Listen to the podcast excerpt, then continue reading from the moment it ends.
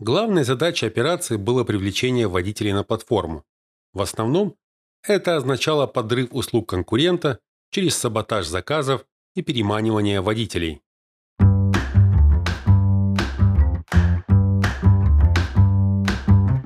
Приветствую! С вами Михаил Бабич на БИЗ, подкасте про бизнес, инвестиции и стартапы. Здесь вы сможете узнать про бизнес-модели, концепции, термины и практики, ошибки которых стоит избегать, интересные кейсы компаний, а также я коснусь ментальных моделей для правильного подхода к процессу. Я помогаю компаниям стать более инновационными и определиться с правильным продуктом, бизнес-моделью и правильной стратегией. Это восьмой эпизод серии про историю компании Uber. Он получился очень интересным – в нем вы узнаете про тактику и стратегию выживания на рынке райдшеринга из расчета развития и конкуренции в одном и разных городах. Самое интересное, я расскажу, как компании Uber и Lyft начали войну на выживание, в которой использовались абсолютно любые средства и грязные методы, если это могло нанести вред конкуренту. Также я расскажу про то, как компания Google инвестировала в Uber очередной огромный четвертый раунд инвестиций – увеличив оценку компании более чем в 10 раз. Ранее я рассказал, что основу современного райдшеринга заложила компания Homobiles или Шлюхомобили Сан-Франциско, которая создала сервис на основе частных авто и нелицензированных водителей, чтобы подвозить представителей сообщества ЛГБТ в городе. Компании Sidecar и позже Lyft увидели всю привлекательность такой модели, скопировали ее и запустили сервисы в Сан-Франциско, не дожидаясь одобрения регулятора. Компания Uber почти год пыталась убедить власти запретить своим конкурентам работать, но так и не смогла этого добиться. Частично потому, что компания Uber и сам Трэвис Каланик настолько раздражали представителей регулятора Калифорнии, что они были рады любой конкуренции, даже нелегальной.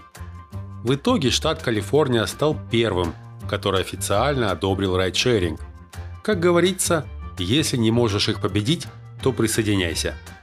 Компании Uber ничего не оставалось, как против своей воли присоединиться к соглашению со штатом и переквалифицировать свой более дешевый сервис UberX, который ранее работал с лицензированными водителями на недорогих авто, в сервис райдшеринга на частных авто без лицензии.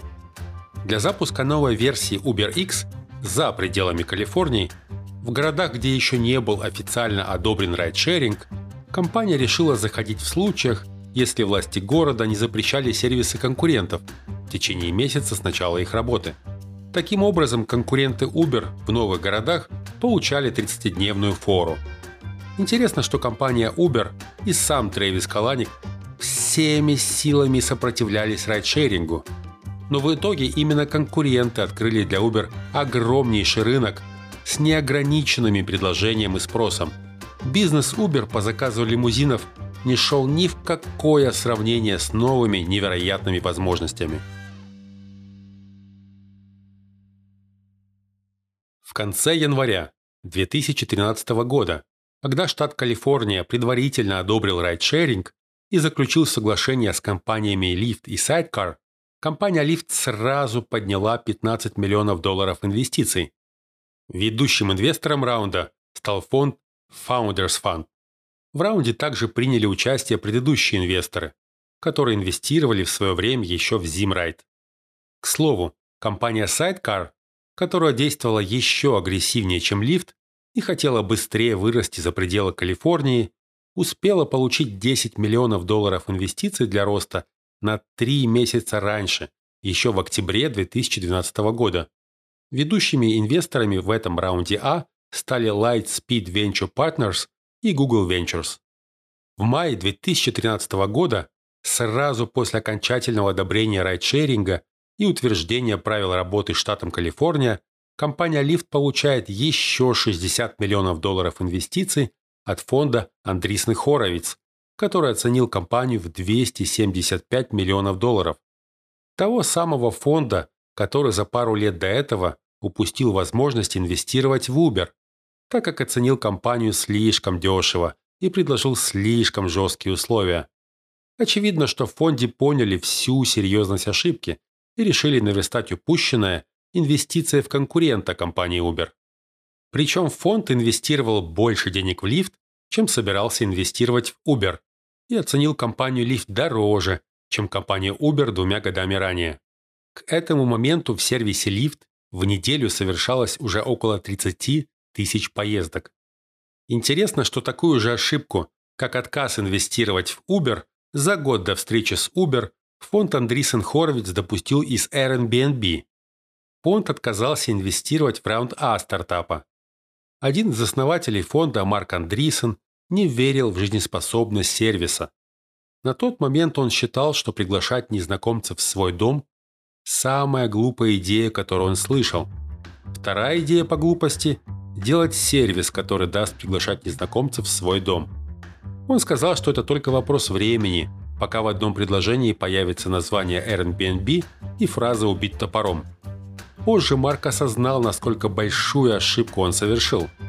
С большим трудом фонд Андрисен Хоровиц смог поучаствовать в следующем, более позднем раунде инвестиций в Airbnb на менее выгодных для себя условиях.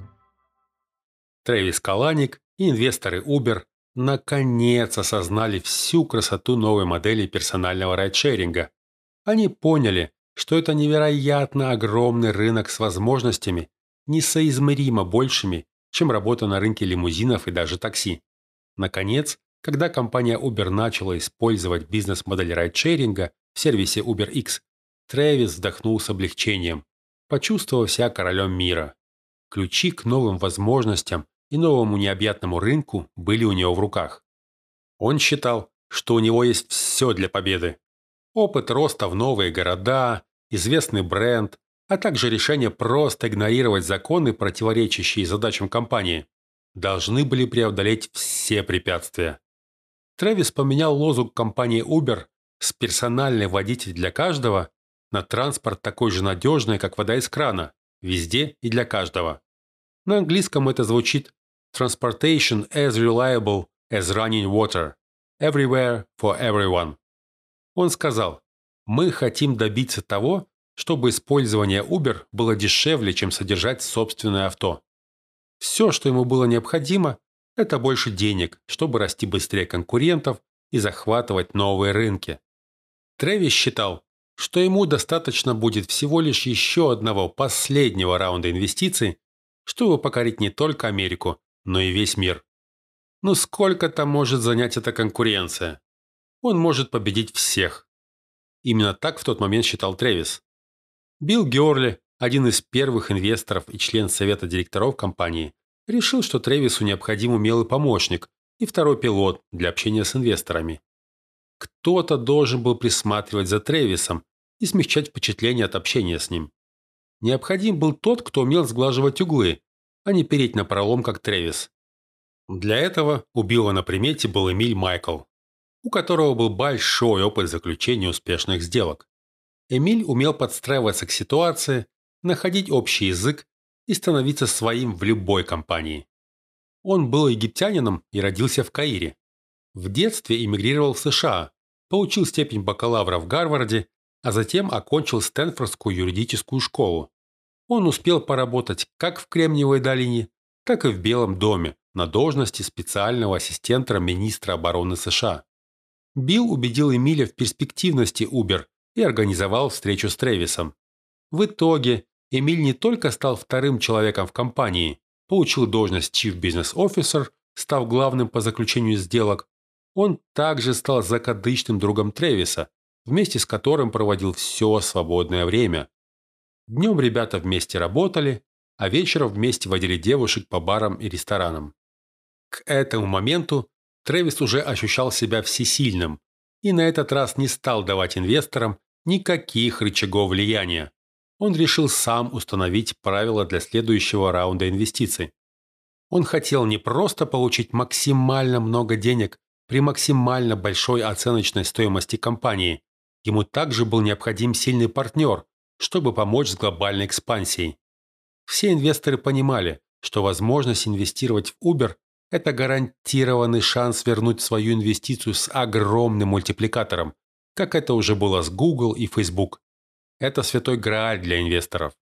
В противовес тому, что называется дорожное шоу, на английском road show, перед публичным размещением акций, когда банкиры и менеджмент компании объезжают офисы потенциальных покупателей акций. Трэвис с Эмилем сделали аукцион для инвесторов, который назвали «домашнее шоу», на английском «home show».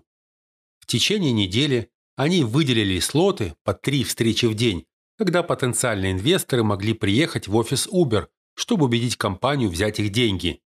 Такое ограниченное количество слотов заставило инвестора всеми правдами и неправдами бороться за один из немногих доступных слотов для встречи. К слову, среди прочих, Трэвис рассматривал и фонд Digital Sky Technologies, или DST, российского инвестора Юрия Мильнера, который до этого очень успешно инвестировал в Facebook. Но в итоге вниманием Трэвиса завладел Дэвид Крейн, бывший пиар-директор Google и управляющий партнер Google Ventures, или коротко GV. В конце концов, компания Google могла стать именно тем партнером, который, по мнению Трэвиса, мог помочь завоевать весь мир и сделать Uber такой же большой глобальной компанией, какой была сама Google. Внимание Google заинтриговало Трэвиса, но он хотел быть уверен и получить дополнительное подтверждение интереса Google непосредственно от CEO компании Ларри Пейджа. Трэвис попросил Дэвида Крейна организовать их встречу. Дэвид, хорошо умевший впечатлять аудиторию еще со времен, когда был пиар-директором Google, организовал для Трэвиса настоящее шоу. Встреча должна была состояться утром в штаб-квартире Google в Маунтин-Вью. Дэвид Крейн снял для Трэвиса номер в отеле «Четыре сезона», в который Трэвис заселился накануне вечером. Следующим утром у отеля Трэвиса уже ждал прототип беспилотного автомобиля из проекта Google X, который должен был отвезти его навстречу. Для Трэвиса это был первый реальный опыт поездки в беспилотном авто по дорогам общего пользования. Причем по дороге инженер компании, сидевший на переднем пассажирском сиденье, мог ответить на все технические вопросы про возможности беспилотного авто.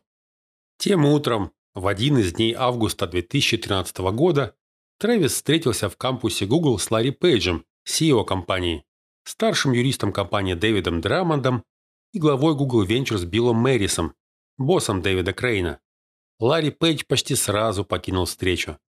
Сразу после того, как заверил Тревиса, что их компании могут плодотворно сотрудничать и развивать Google Maps, на который полагалось приложение Uber. Тревиса настолько впечатлила поездка в беспилотном авто, что его даже не расстроил скорый уход Ларри Пейджа. Трэвис воочию увидел технологию, которая могла поменять весь бизнес Uber, сделав его еще более прибыльным. После встречи он сказал Дэвиду Крейну, «В ту же минуту, когда ваше авто станет реальностью, я смогу выкинуть водителей из машин. Я называю это экспансией маржи». По мнению Трэвиса, необходимость делиться с водителями была досадным неудобством, которое негативно влияло на доход компании. Он ожидал, что беспилотные авто, которые были уже неизбежны, сделают бизнес Uber невероятно прибыльным. Не только Трэвис был вдохновлен встречей с Google. Дэвид Крейн тоже был доволен, считая, что смог заполучить возможность эксклюзивной инвестиции в Uber. Тем не менее, тем же вечером Трэвис сообщил ему, что в раунде также примет участие еще и фонд TPG Capital. Трэвису был необходим один из основателей фонда, ставший уже легендой Дэвид Брондерман, который также был членом совета директоров General Motors.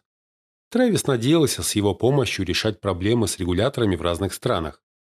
В итоге, в августе 2013 года фонд Google Ventures инвестировал в Uber 258 миллионов долларов по цене каждой акции в 142 доллара и получил для Дэвида Крейна э, только место наблюдателя в совете директоров.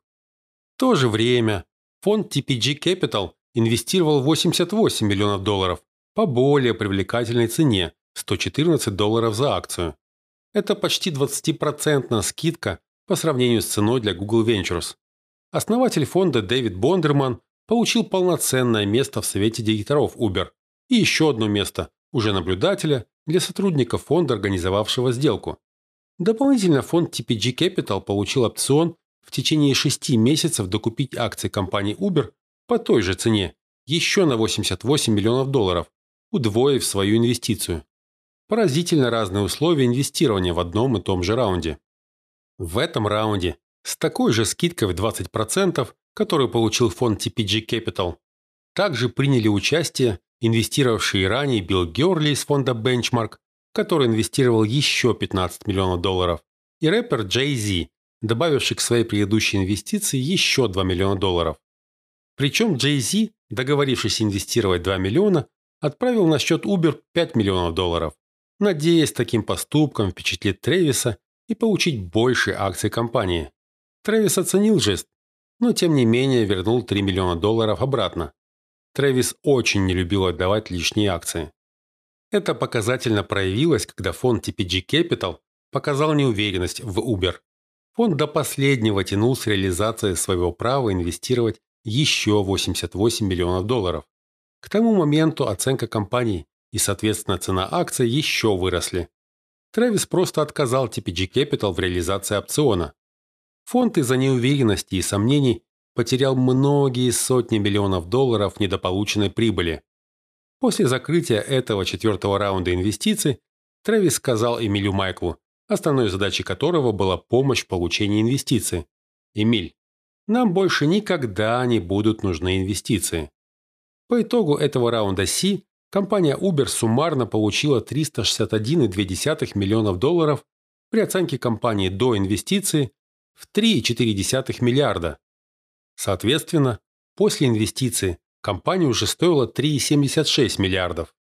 Всего за полтора года компания выросла в оценке более чем в 10 раз в сравнении с предыдущим раундом «Б» на сумму 32 миллиона, о котором компания официально объявила в декабре 2011 года. После него компания Uber оценивалась в 320 миллионов долларов. Несмотря на радужные перспективы, и получения огромной инвестиции на выгодных условиях, Трэвис Каланик все же просчитался абсолютно всего остального, что касалось этого раунда инвестиций. Во-первых, оказалось, что Google совершенно не горит желанием делиться наработками по беспилотным автомобилям или как-то помогать Uber в принципе. Для Google эта инвестиция скорее стала страховкой и доступом к данным потенциального конкурента компании совсем скоро станут непримиримыми врагами и будут судиться. Трэвис в итоге запретит Дэвиду Крейну посещать заседания Совета директоров, чтобы закрыть Google доступ к любой информации. Во-вторых, Дэвид Бондерман из TPG Capital не особо помогал Uber и в течение года вышел из Совета директоров компании General Motors, которая, к слову, уже в 2016 году купит одного конкурента Uber, компанию Sidecar, и станет крупнейшим инвестором в другой, компанию Lyft. И третьим, самым большим просчетом Трэвиса, стала уверенность в том, что компании больше не нужны будут деньги, и этого раунда хватит, чтобы завоевать весь мир. Он катастрофически недооценил, насколько много денег потребуют рынки Азии, не говоря уже про истощающую конкуренцию в самой Америке. Стоит внимательнее рассмотреть конкурентную динамику на рынке райдшеринга, чтобы лучше понять мотивации и поступки игроков. Для примера возьмем компании Lyft и Uber, как наиболее релевантные для этой истории. Другие более мелкие игроки в целом подчиняются той же динамике. Для начала давайте рассмотрим отдельно взятый город. Райдшеринг – это двусторонний маркетплейс, и компаниям необходимо конкурировать сразу на двух фронтах – водителей и пассажиров. Причем динамика на них совершенно разная. С одной стороны, количество пассажиров очень много раз превосходит количество водителей. С другой, водители взаимодействуют с сервисами намного чаще, чем пассажиры. Тот факт, что эти обе стороны пересекаются, создает выигрышную динамику, когда победитель забирает все. Например, если компания Uber получает большую часть пассажиров, водители будут больше работать именно в сервисе Uber, а значит это уменьшит время ожидания. Это, в свою очередь, привлекает еще больше пассажиров. В такой ситуации в сервисе лифт остается все меньше пассажиров, водители меньше работают с сервисом, а за заказом им приходится ехать дальше, чем в сервисе Uber, так как в сервисе в целом меньше машин. Это увеличивает расходы водителей на оказание сервиса и увеличивает время ожидания для пассажиров. В результате все меньше пассажиров будут пользоваться сервисом. Тот факт, что водители могут работать одновременно на оба сервиса, в данном случае не играет роли, так как больше заказов будут приходить из Uber, И водители так или иначе большую часть времени будут обслуживать пассажиров Uber. А значит, в это самое время они будут недоступны для пассажиров лифт. После нескольких таких гипотетических циклов, которые к тому же будут иметь ускоряющуюся динамику, Uber может захватить большую часть рынка, если не весь рынок. Если в городе нет переизбытка водителей, игроки на втором и третьем местах просто не смогут обеспечить необходимую критическую массу водителей, чтобы оставаться востребованными у пассажиров. Не говоря уже про любых конкурентов, которые захотят зайти на рынок позже. Важный момент в данном случае заключается в том, что по сути непосредственно сама услуга поездки совершенно одинакова у всех игроков рынка. Тип рынка райдшеринга – это так называемый marketplace назначения, на английском assign marketplace, когда сервис сам назначает, на какой машине поедет пассажир. Пассажир в данном случае не выбирает, в отличие от маркетплейса содействия, на английском assist marketplace, которым, к примеру, является Airbnb, где пользователю содействуют в выборе жилья из доступных вариантов. На рынках, где покупки или сервис становятся привычками, а цены, как и сам сервис, не особо отличаются, пользователи вырабатывают лояльность к бренду и не склонны пользоваться другими брендами. В случае с райдшерингом постоянное сравнение цен в разных приложениях просто не стоит усилий, и основная масса пользователей в итоге пользуются одним и тем же привычным приложением. Именно такая динамика обуславливает конкуренцию на рынке в рамках одного города. Тот сервис, который сможет приручить больше пассажиров, сможет стать лидером в городе. Чтобы сделать свой сервис более привлекательным для пассажиров при одинаковой цене на рынке, необходимо улучшить сервис за счет большего количества водителей. Другой способ – переманить пользователей низкой ценой поездки. А этого можно добиться либо снижением выплат водителям, либо датированием поездок, выплачивая водителям за услугу больше, чем за нее заплатил пассажир.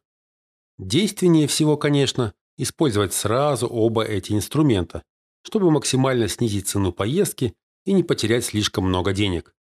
Несмотря на то, что низкой ценой легче всего начать переманивать пользователей, игрок с более высокой ценой всегда будет стараться как минимум выровнять свои цены с ценами конкурента, чтобы уничтожить его конкурентное преимущество. Подводя итог по конкуренции в рамках одного города, можно сделать следующие заключения. Первое. Динамика играет на пользу того игрока, который уже больше, так как водители будут идти за пассажирами. Второе. Неважно, работает водитель на несколько сервисов одновременно или нет, так как пассажиры будут монополизированы более крупным игроком. И третье. Большинство пассажиров не будут постоянно сравнивать цены в разных сервисах. На это у них просто нет ни времени, ни желания. Они будут лояльными одному сервису. Если, конечно, другой не станет намного привлекательней. В итоге, подвинуть игрока, который стал лидером в городе, практически невозможно, если нет огромных бюджетов. Будет слишком сложно набрать критическую массу водителей и пассажиров, чтобы время ожидания было не больше пяти минут, которые стали критической цифрой для индустрии райдшеринга. А теперь рассмотрим динамику роста сервиса райдшеринга в разные города. Никакие наработки, база водителей и привычки пассажиров из предыдущего города никак не влияют на развитие сервиса в новом городе, где все приходится начинать сначала. Те, кто часто путешествует, конечно, не расстаются со своими привычками, но основная масса пассажиров пользуется сервисом в основном в том городе, где живет. А это значит, что тот, кто заходит в город первым, имеет все шансы приучить пассажиров пользоваться именно этим сервисом и полностью завоевать город. Конкуренту, пришедшему в город позже, придется существенно попотеть и потратиться, чтобы раскрутить маховик двустороннего спроса и предложения, конкурируя с заведомо более качественным сервисом первого игрока – это как раз и объясняет сумасшедшую скорость, с которой компании начали заходить в новые города. И те суммы, которые они очень скоро начнут сжигать. Почти все города для каждого из конкурентов были полностью убыточными из-за демпинга. Форов целый месяц, который вынужден был давать Uber конкурентам из-за страха попасть под огромные штрафы, позволило им первыми предложить в ключевых городах дешевый райдшеринг, Полученные инвестиции позволили конкурентам всего за 30 дней начать закрепляться в городах, и у Uber не было возможности сразу вступить в игру. В дальнейшем таких ошибок Трэвис уже не совершал. Когда на кону стоят огромные деньги, правил игры просто нет. Исторически все крупные технологические компании с этим сталкивались, и пленных никто не брал. Гонка райдшеринга началась, и компании начали активно переманивать друг у друга водителей, предлагая им серьезные бонусы за переход от конкурента. Например, компания Lyft предлагала водителям Uber 500 долларов за 10 поездок на платформе Lyft. В ответ Uber предлагала водителям Lyft те же 500 долларов и гарантию заработка 45 долларов в час в течение месяца. Если один водитель в Uber приводил другого, то он сам и новый водитель получали по 500 долларов. По городу начали ездить большие фургоны с рекламой условий для перебежчиков и призывами работать водителем на той или иной платформе. В то же время Трэвис Каланик постоянно задирал Джона Зиммера в сети Twitter и всячески пытался указать на неполноценность сервиса Lyft. Он часто заканчивал свои твиты на тему Lyft хэштегом «клон». Компания Uber по всему Сан-Франциско расклеила рекламные борды с изображением одноразовой бритвы с надписью Uber и призывами сбрить усы, на английском «shave the stash», подразумевая розовые меховые машины-усы на авто Lyft. Когда компания Lyft начала организовывать места для сбора водителей, где предлагала им бесплатные обеды, Uber сразу по соседству открывала схожую точку, где тоже не скупилась на всевозможные плюшки для своих водителей. Водители, конечно, работая на двух платформах одновременно, получали от этого сплошные плюсы. К 2014 году компания Uber предлагала сервис райдшеринга UberX уже в 28 городах, и давно перестала заботиться о порядочности. Как говорится, на войне все средства хороши. В случае Uber, похоже, даже направленные на запугивание собственных солдат. Когда сервис Lyft заходил в Нью-Йорк, Uber разослала всем своим водителям сообщение, в котором говорилось, что по закону штата они не могут работать одновременно на двух платформах. Это, конечно же, было наглой ложью. Но это все были только цветочки. Получив хороший запас прочности, компания Uber начала активно атаковать. В Uber назвали эту операцию аббревиатурой SLOG от очень размытой фразы на английском Supplying Long-Term Operations Growth, что переводится как обеспечение долгосрочного роста операций. Это забавная игра букв, так как само по себе слово «слог» на русский переводится как «упорно работать». Главной задачей операции было привлечение водителей на платформу. В основном это означало подрыв услуг конкурента через саботаж заказов и переманивание водителей. Компания Uber по всей стране, в каждом крупном городе, начала нанимать целые армии независимых подрядчиков с одноразовыми телефонами и кредитками, чтобы саботировать работу водителей конкурентов. Таких подрядчиков компания официально называла послами бренда, на английском Brand Ambassadors, а в переписке обращалась к ним слогеры по названию операции. Uber атаковала всех конкурентов, но основной целью, конечно, был бизнес-лифт. Слогеры атаковали водителей лифт по трем направлениям. Первой тактикой был заказ поездки у лифт и попытки в дороге убедить водителя начать работать с Uber. За каждого водителя-конкурента, который заполнял электронную форму со своими данными в течение поездки, слогер мог получать до 750 долларов. Второй распространенной атакой был заказ поездки в лифт и отмена ее в последний момент, чтобы в сервисе конкурента было меньше доступных машин. Водители тратили время, а пассажирам приходилось дольше ждать машину. Те и другие разочаровывались в сервисе и, возможно, переходили в Uber. В начале 2014 года израильский райдшеринг стартап Get который пытался развернуть работу в Нью-Йорке, обвинил Uber в том, что работники не только заказывали и потом отменяли сотни заказов в сервисе, но и копировали номера телефонов с данными водителей во время заказа, чтобы отправлять им личные сообщения с предложением перейти в сервис Uber. Последнее, конечно, было недосмотром самой компании Get, которая по наивности прямо в приложении показывала личные телефоны водителей, вместо того, чтобы использовать номер коммутатора. В ответ на обвинение Uber разместила в своем блоге извинения, написав, что работники просто слегка переусердствовали. Ну, мол, бывает. Летом 2014 года компания Lyft сообщила CNN, что работники Uber за полгода заказали 5560 подобных фантомных поездок. Одного из таких пассажиров семь разных водителей Lyft идентифицировали как слогера Uber, который с 26 мая по 10 июня 2014 года отменил 300 поездок, а его номер телефона был привязан еще к 21 аккаунту в Lyft, с которых отменили всего 1524 поездки. Нельзя сказать, что компания Lyft сама не баловалась подобным методом отмены поездок у конкурентов, но именно компания Uber достигла в этом виде саботажа настоящего мастерства, серьезного охвата и успеха. Третьей тактикой слогеров Uber были атаки мероприятий Lyft для потенциальных водителей. Компания Lyft периодически организовывала небольшие ивенты с пиццей, пивом и играми, собиравшие до 100 человек, которые потенциально могли стать водителями в сервисе Lyft. Посетители таких ивентов чувствовали дух компании и видели, что компания может о них позаботиться. Слогеры Uber вваливались на мероприятия в фирменных черных футболках и раздавали печенье с надписью Uber на глазури. На футболках были написаны номера кодов, по которым водители могли получить бонусы, зарегистрировавшись в сервисе Uber. Хм, очень мило. Вся эта конкуренция не могла не сказаться на экономике. Чтобы предлагать все более дешевые поездки пассажирам, весной 2014 года компаниям пришлось уменьшить цены на поездки на 20%, что, конечно, уменьшило заработок водителей.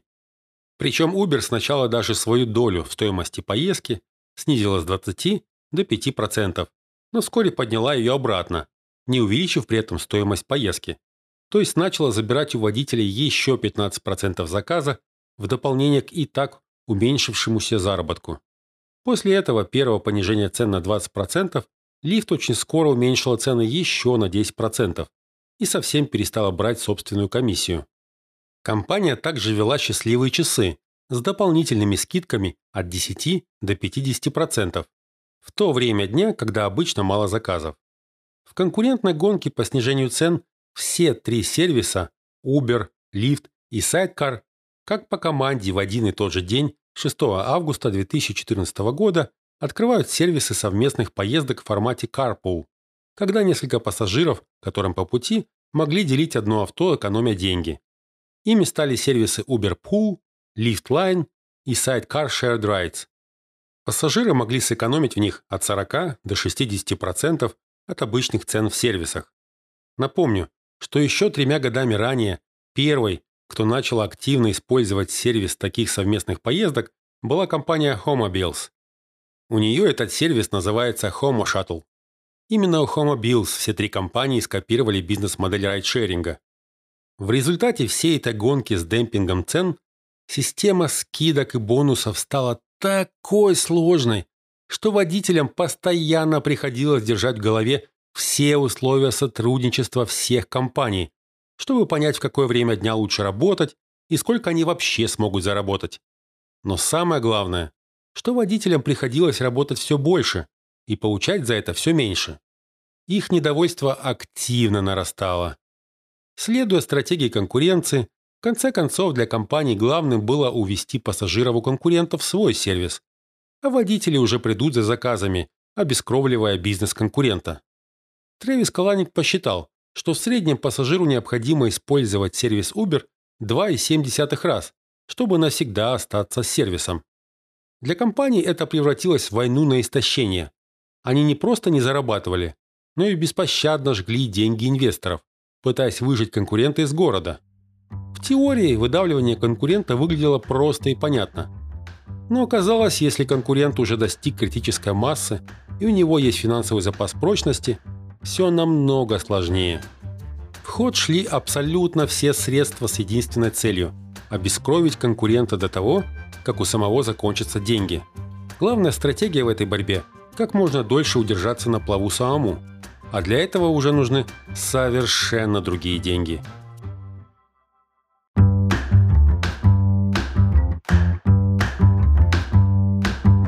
Вы дослушали до конца восьмой эпизод серии. В следующем эпизоде я расскажу, как компании получают новые, еще большие инвестиции. про продолжающуюся агрессивную конкуренцию, про международную экспансию и как Uber окончательно испортит свой имидж. Спасибо, что дослушали до конца этот эпизод. С вами был Михаил Бабич. Я помогаю компаниям стать более инновационными и определиться с правильным продуктом, бизнес-моделью и правильной стратегией. Вы можете легко найти меня по имени или по хендлу Майкл Бабич в сетях Facebook и Twitter. Подписывайтесь на БИС в любом приложении для подкастов, которое вам нравится, а также на каналы БИС в YouTube и Telegram. Оставляйте отзывы в сервисе подкастов Apple. Социальный handle подкаста во всех сетях. Рост на БИС. Ставьте лайки на страницах Facebook, Instagram и Twitter. Не забывайте делиться информацией с друзьями. До следующего эпизода.